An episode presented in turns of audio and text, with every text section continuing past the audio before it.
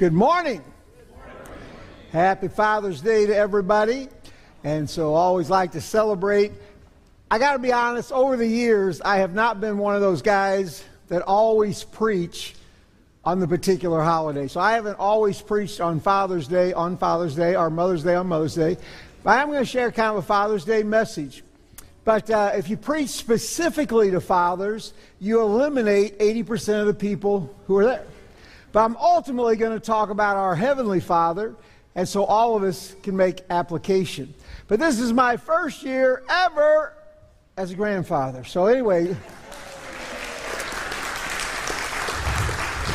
I had very little to do with it. But anyway, I just want to tell all you grandparents, everything you've told me is true. It's true. It's, it really is amazing. We're so glad we didn't kill our children, all right? So it's, it's so important, all right?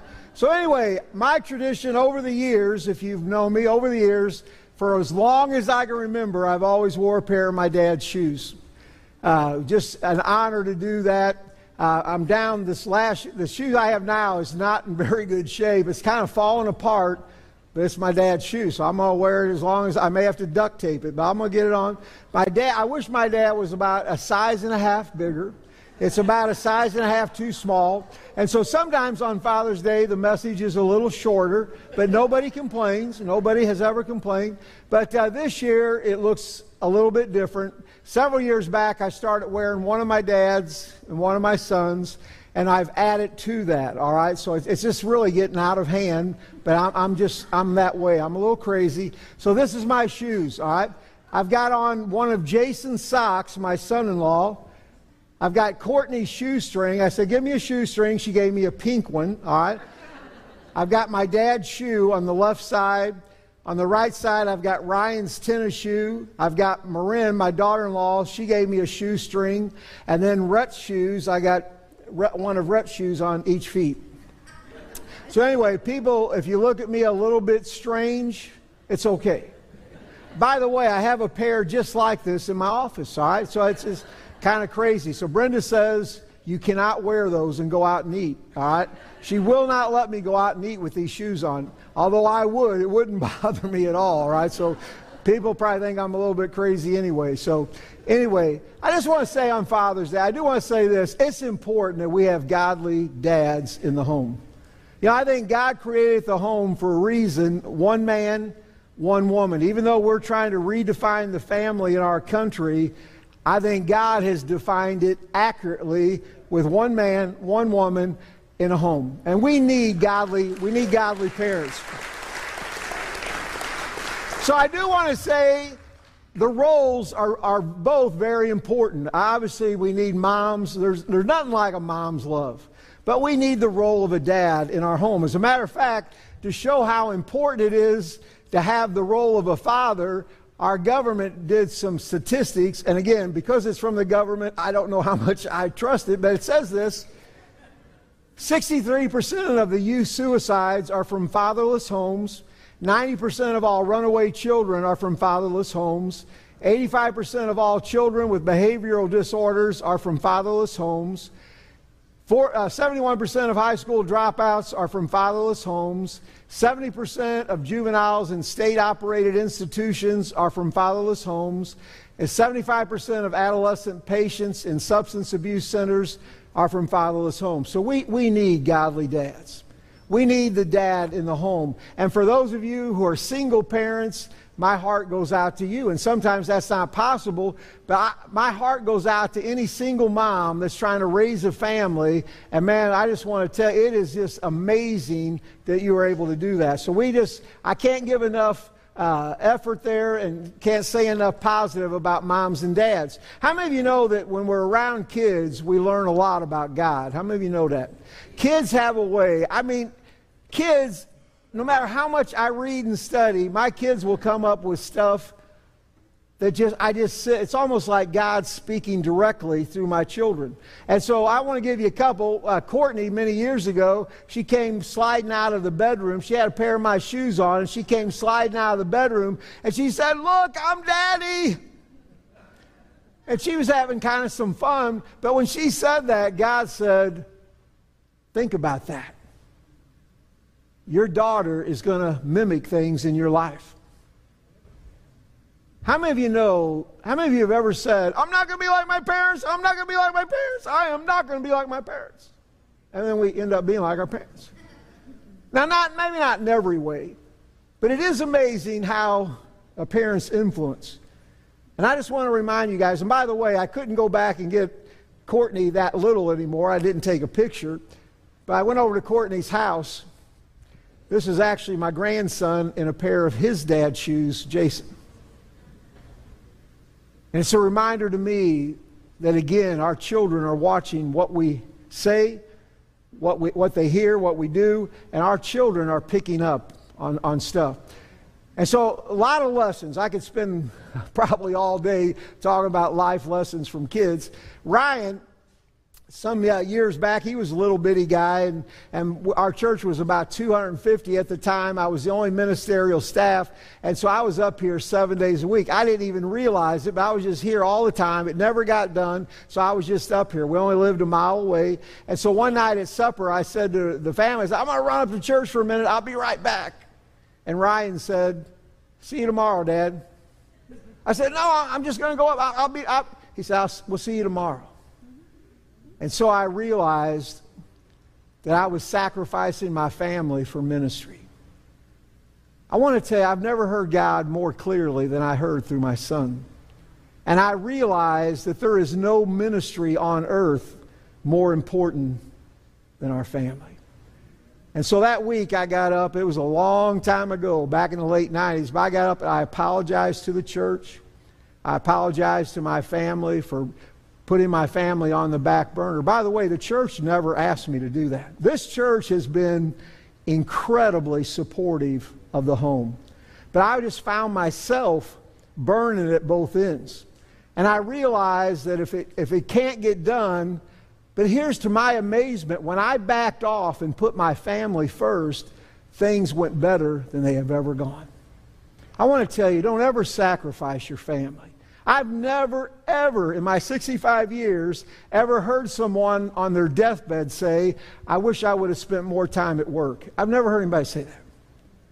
Almost without exception, if there's any regrets, they would say to me, I wish if I could go back, I would have focused more on my family. I just want to encourage you to make family a priority in your life.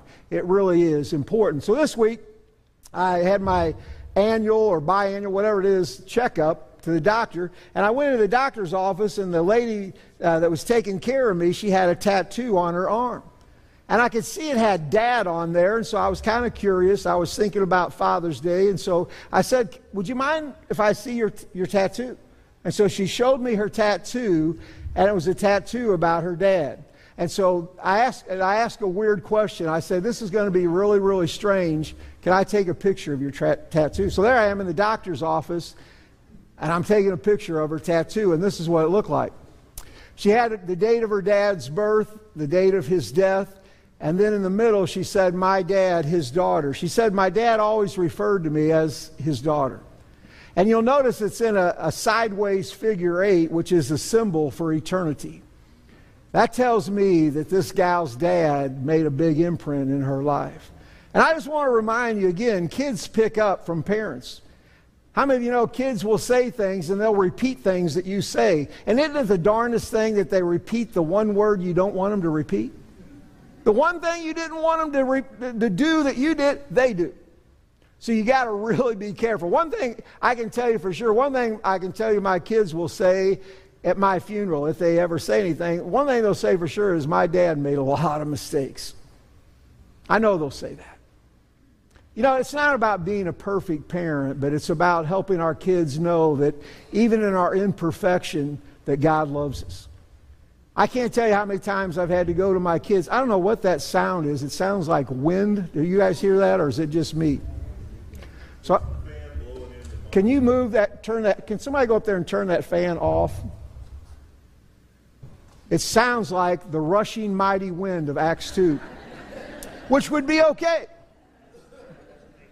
Which would be okay. So I appreciate that. I mean, it just sounded like that woo going on. So anyway, I apologize. This is just live. This is what we do live, all right? But anyway, So I, I, I just appreciate, you know, our family, our children.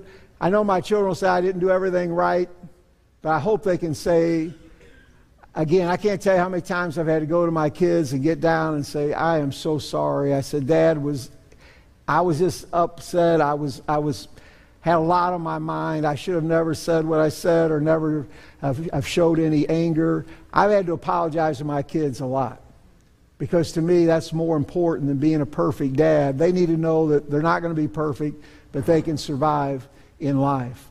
And so again, like, like father, like children, again, we become somewhat like our parents. Not always. We can't blame our parents for everything, but it is amazing, even though we say I'm never going to be like my parent, sometimes we become like our parent, and that's okay. There are a lot of great qualities about our parents, and they do learn at a pretty young age, by the way, how to begin to mimic mom and dad. That's why Courtney, coming out in those shoes, she was very small, but yet she was mimicking being like her dad.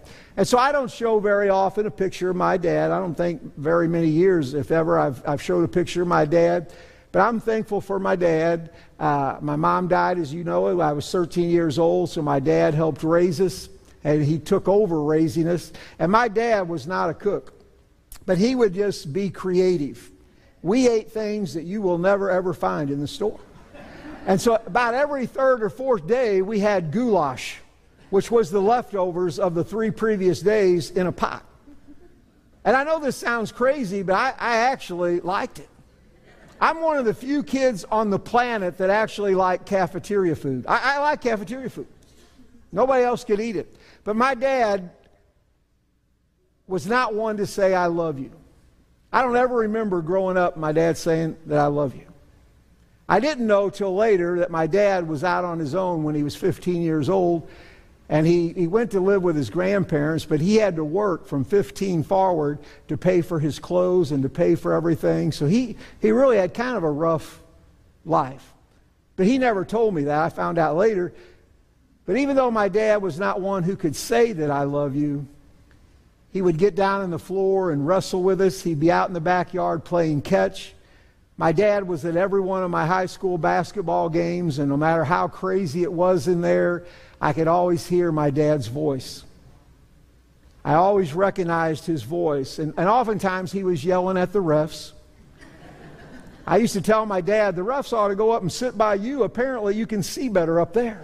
But anyway, I love my dad. I had no doubts my dad loved me. My dad was amazingly gracious.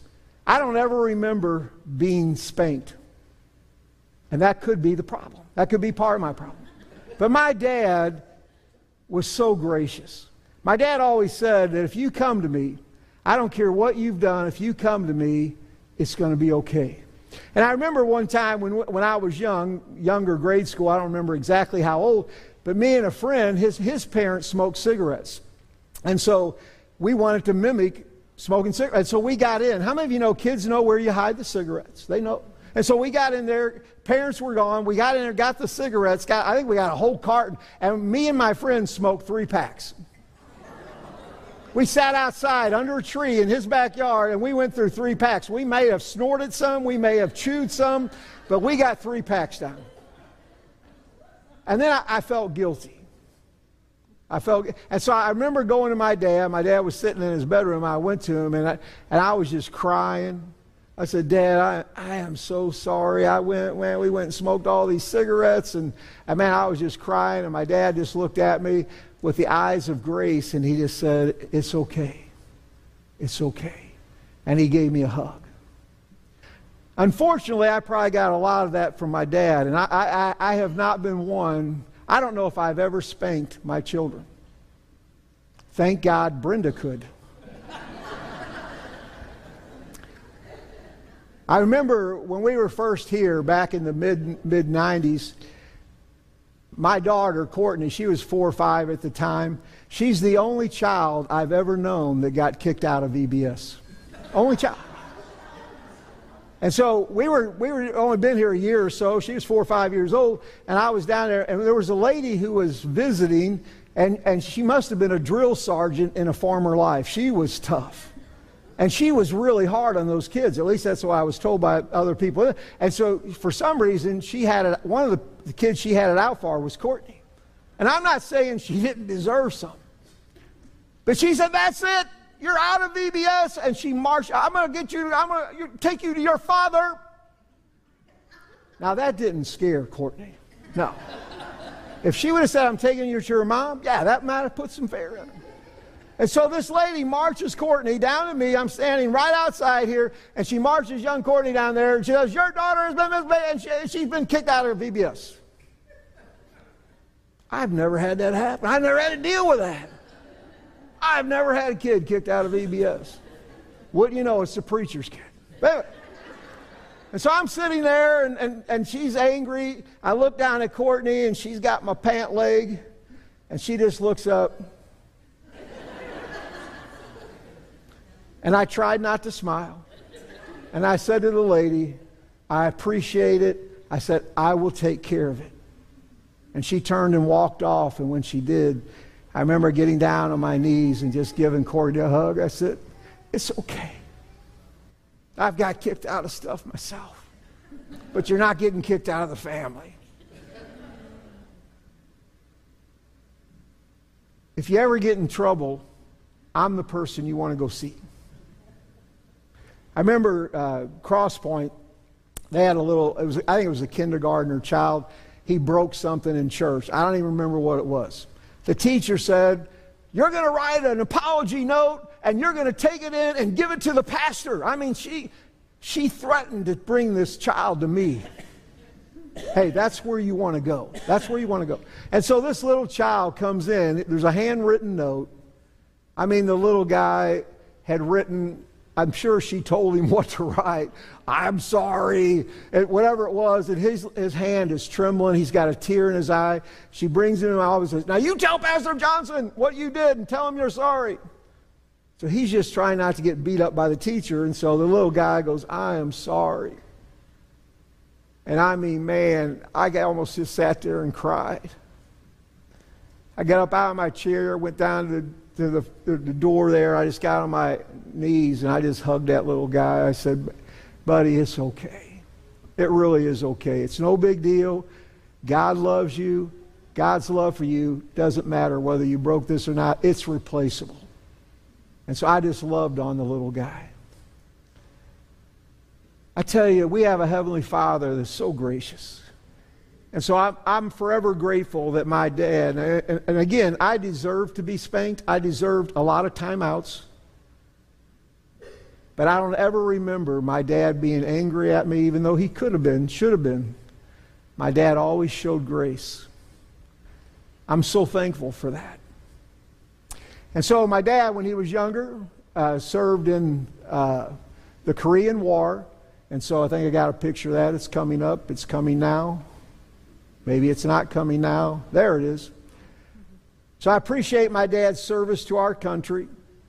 He never did get a chance to go to Washington, D C I wish he would have been able to go to see the monument there. And then he passed away back in two thousand fourteen. And so every year at Father's Day, the reason why I always wanted to wear a pair of my dad's shoes is just a very small way to tell my dad how much I appreciate what he invested in me. So I love my dad. I'm so thankful for my dad.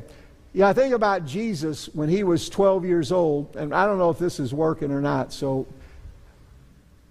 so I may depend on my wife heavily today.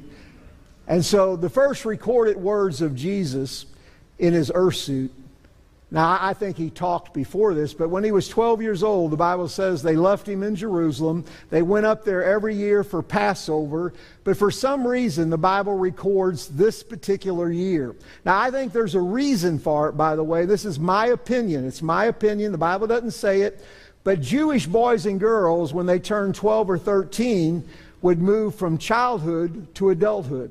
And for boys, it's called a bar mitzvah. For girls, it's a bat mitzvah. And it really is an amazing celebration. Now, it doesn't mean that they move off and start a family, but it means when they're twelve, thirteen years old, they begin to take on adult responsibilities in home and in church.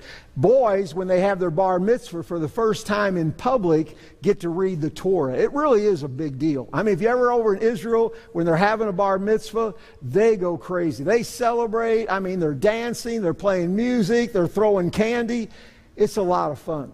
Well, I think, this is my opinion, I think when they went to Jerusalem for Passover when he was twelve, I think one of the things they did there, I, th I think he had his bar mitzvah.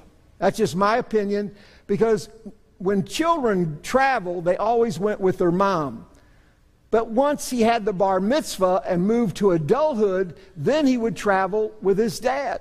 You say, how could they leave him back in Jerusalem? Well, I think he traveled there with his mom, but after his bar mitzvah, he was supposed to travel with his dad. But how many of you know that sometimes dads forget?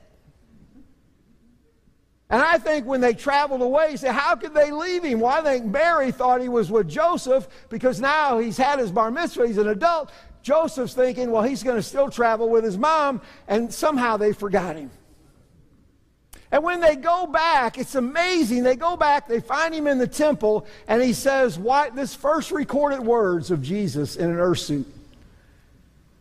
Why did you seek me? Did you not know that I must be about my Father's business? As a twelve-year-old, he was already locked in on mimicking his father. You know, this week I'm going to get to go to Super Summer in, in Bolivar. Uh, uh, Bob is the head of it, so pray for me. I'm going to be under Bob all week. We're going to have a good time. But they have teachers for every age group. And there's one age that nobody wanted. Nobody wanted the sixth and seventh graders. Nobody wanted them. So guess who Bob gave them to? Me. And can I tell you, I'm excited. Because I want to love on these kids, and I want to tell them that in God's eyes, you're pretty special and that you can do adult things. And so, man, I'm, I'm just looking forward to talking to these kids. By the way, and I've mentioned before, our culture has picked up on the Jewish culture. How many of you know that? So again, the Jewish culture, when you turn twelve or thirteen, you become an adult in the eyes of God, at least taking responsibilities. And our culture, even though we've created adolescence so we can, you know, goof off for six years, there are some things in our culture that we recognize Jewish culture. Let me give you a couple examples. Have you ever been to a restaurant where they had a child's menu? They, almost every restaurant has a child's menu. And every child's menu says from twelve and under, you get this price. But if you're thirteen and over, you got to pay an adult price. Even they understand that a thirteen-year-old can eat as much as an adult. If you've ever taken medicine, if you look on the back of almost any medicine bottle, any kind of medicine, it'll always say a child's dosage. If you're twelve or under, you take a child's dosage. But if you're thirteen years old, you get to take a big boy medicine. You get to take adult dosage. Even in our culture, we understand that when someone turns thirteen, they literally can take an adult dosage of medicine. So at the age of twelve, Jesus was already locked in on being like his heavenly Father and mimicking his Father. I'm going to try this so far. The very last recorded words of Jesus, according to Luke's Gospel, before he died was in Uh, it's, it's not in chapter two, by the way. I think it's twenty-three or twenty-four. But Jesus cried with a loud voice, Father, into your hands I commit my spirit. So his very last breath was a prayer to his heavenly Father. I mean, his ministry, when you think about it, his ministry was just mimicking his Father. It was an incredible love relationship between he and his heavenly Father.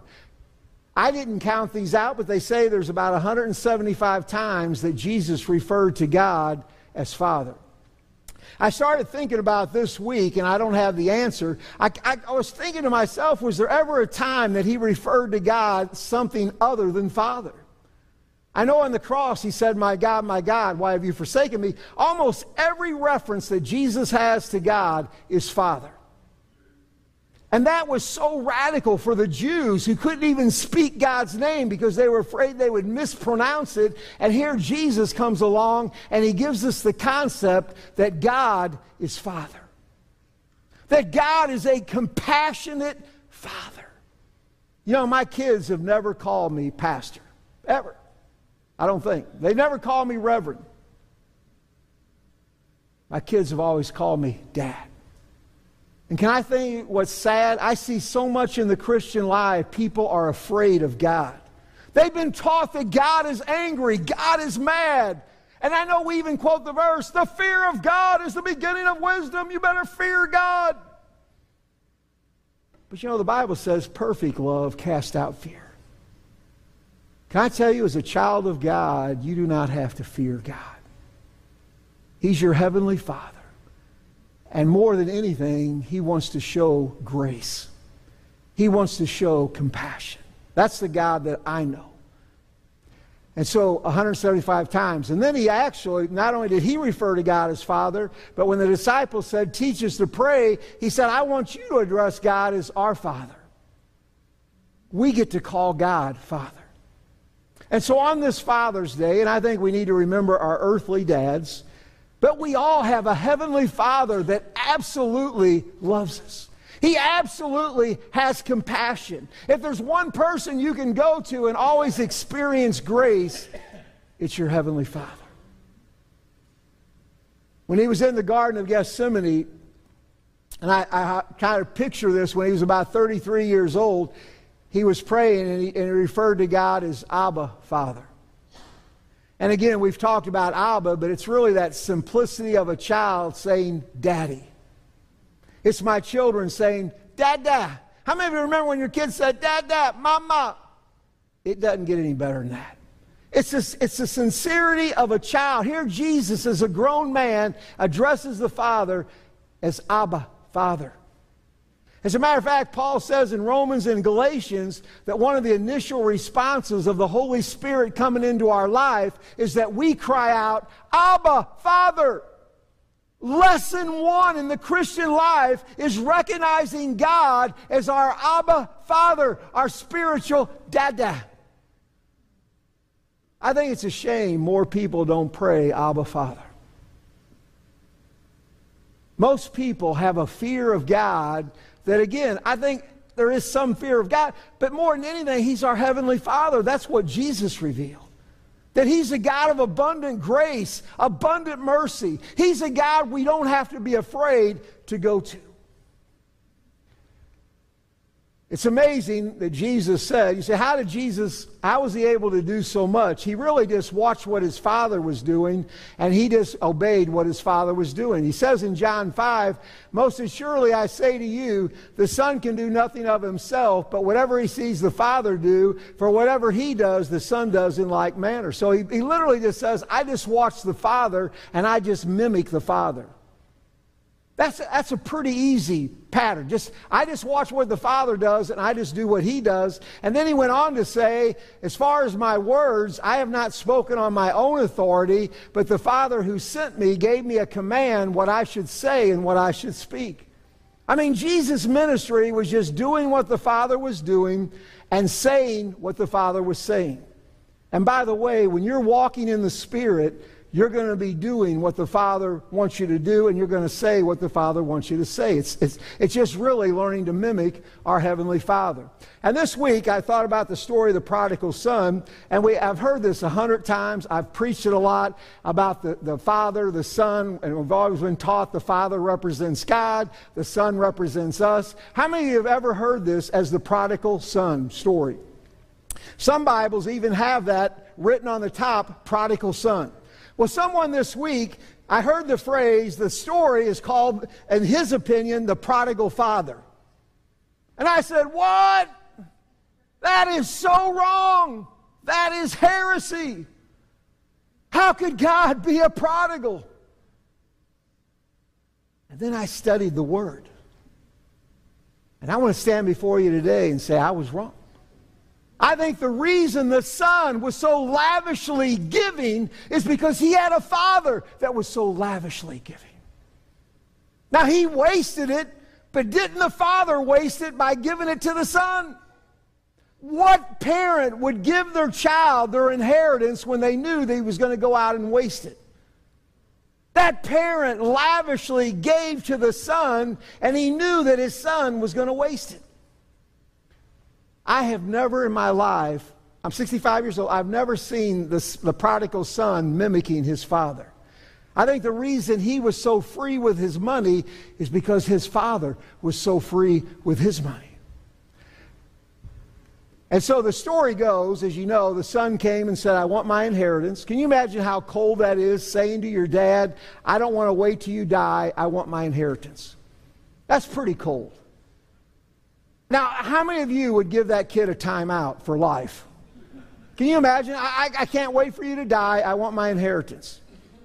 But the father gives it to him. The father gives him his inheritance. The father was a lavish giver. He gave above and beyond. Even though he knew his son was going to recklessly give it away, he still gave it to his son. Can I tell you the reckless love of God, that he loved us even before we showed anything back. He loved us. He gave everything he had to us before we did anything to deserve it. The verse we love to quote, for God so loved the world, he gave. Can I tell you, God the Father is a lavish giver. When we understand the heart of God, we're not going to fear going into God's presence. That's why the writer of Hebrews says, let us go with boldness. My kids never ever feared coming to me, ever, that I know of. And so, according to the King James, it says that the prodigal son wasted his possessions with prodigal living. That's the New King James. Other translations, instead of the word prodigal, they use wasteful, riotous, reckless, wild. He literally just gave everything away. He was a free spender to the point that he had nothing. But again, I never saw till this week that he was a lot like his dad, who was a free giver, a generous heart, who gave even though he knew his son was going to waste it. The word prodigal there, just if you look it up and study it, it means wastefully or recklessly extravagant, very generous, giving big-heartedly, and the dictionary even said this, in a positive way, a prodigal of smiles or a prodigal with praise. The word can literally mean to give extravagant, whatever it is, it's to give big-heartedly. Isn't that our God? Our God gives extraordinarily, lavishly, above and beyond what we deserve. I've forever changed my thoughts about the prodigal son. The reason the prodigal son was such a giver, his dad was a big giver. And so, you know that the son came back, and when the son came back, he had just wasted his inheritance. The father had given him his inheritance, he wasted it, and then he has the nerve to come back to his father. But instead of his father rebuking him or putting him into an eternal timeout, the Bible says his father saw him, he ran, fell on his neck, and kissed him. Can I tell you, the Heavenly Father wants to embrace you. The Heavenly Father wants to lavish on you. Not because you deserve it, but because that's his heart. I love when Jesus said, it's the Father's good pleasure to give you the kingdom. It's not based on whether or not you deserve it. It's based on his goodness. And so when he came back, instead of putting him in, how many of you would have been a little bit ticked off? Is anybody here, any timeouts, any beatings, any, maybe he said, I'm going to send you to the preacher. But he comes back and the father says, kill the fatted calf, give him my best robe, put a ring on his finger, sandals on his feet, and they began to party and marry. If there's anyone who did not deserve it, it was that son. He did not deserve being lavished with grace. But that's God. There's not a person here that deserves the goodness of God. If we could understand the heart of our Heavenly Father is a heart that recklessly, lavishly, big-heartedly gives us above and beyond what we deserve. My life has been forever changed, really just a couple years ago, seeing the love of God. I've always known that God is love, but knowing in my heart more than anything else, he's our Heavenly Father that you can go to whether you've had a good day or a bad day. He's a Heavenly Father that will lavish his love, not based on your performance or whether you deserve it, but it's based on his goodness. And so when the elder son came back, he was kind of ticked off at his dad for prodigally giving to his son, his younger son. He was upset. He couldn't understand why his dad would keep giving and giving and big-heartedly giving to his younger son. And when he came back, he heard music and dancing. I love this verse. Can I tell you, God the Father gets excited when one person comes back. And you talk about somebody that did not deserve the grace of God. It was that younger son. But even he got lavished by the grace of God. They threw a party, and the elder son came back, and he heard music and dancing. I love this verse. I've been, I'm sixty-five years old. I've never heard a Baptist preacher talk about dancing, ever. They either stop before that verse or they hurdle it. But they came back, he heard music and dancing. I don't think they were doing the funky chicken or anything like that, but I think they were so excited about the younger son coming back, they were leaping and walking and praising God. He didn't deserve it. He did not deserve the grace of God, but that's the heart of God. Can I tell you, when we get to heaven and see what God has prepared for us, we're going to be so blown away, because there's not a person there that's going to say, I deserve this. But it's because we got a big-hearted God that loves us. That's why the Bible says, I love how when Jesus taught about being persistent to our Heavenly Father, once you understand He's your Heavenly Father, that's why the Bible says, be persistent going to God. How many of you know children can be persistent? Have you ever heard a child say, I want that? Parents say, no, you can't have that. I want that. No, you cannot have that. Before they go out of the store, they're buying it. How many of you are that parent that's soft? God bless us three, all right? Some of you are tough. I'm not saying you should. I'm not saying you should. But there's something about a child. They persist.